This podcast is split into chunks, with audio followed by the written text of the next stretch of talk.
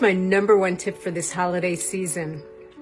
In this season of stress, in this season of going home to family, in this season of futzing with your hair, wondering how much you weigh, did you get the right gifts? Is your uncle going to be drunk? In this season, the number one thing I want you to do is to love yourself more, is to love yourself more. Make self love the most important focus you can do right now. And, and that's not narcissistic and that's not self involved.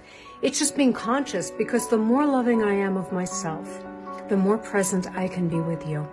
The kinder I am to me, the less judgmental I am of me, the more present I will be with you. The more affirming I will be with you. I will be the gift I want to be in this world. So again, I'd like you to focus more on self-love this time in this season, especially because you have so many gifts to give this world. You are the gift. You're the most important gift. Happy holidays, everybody. Shortcast Club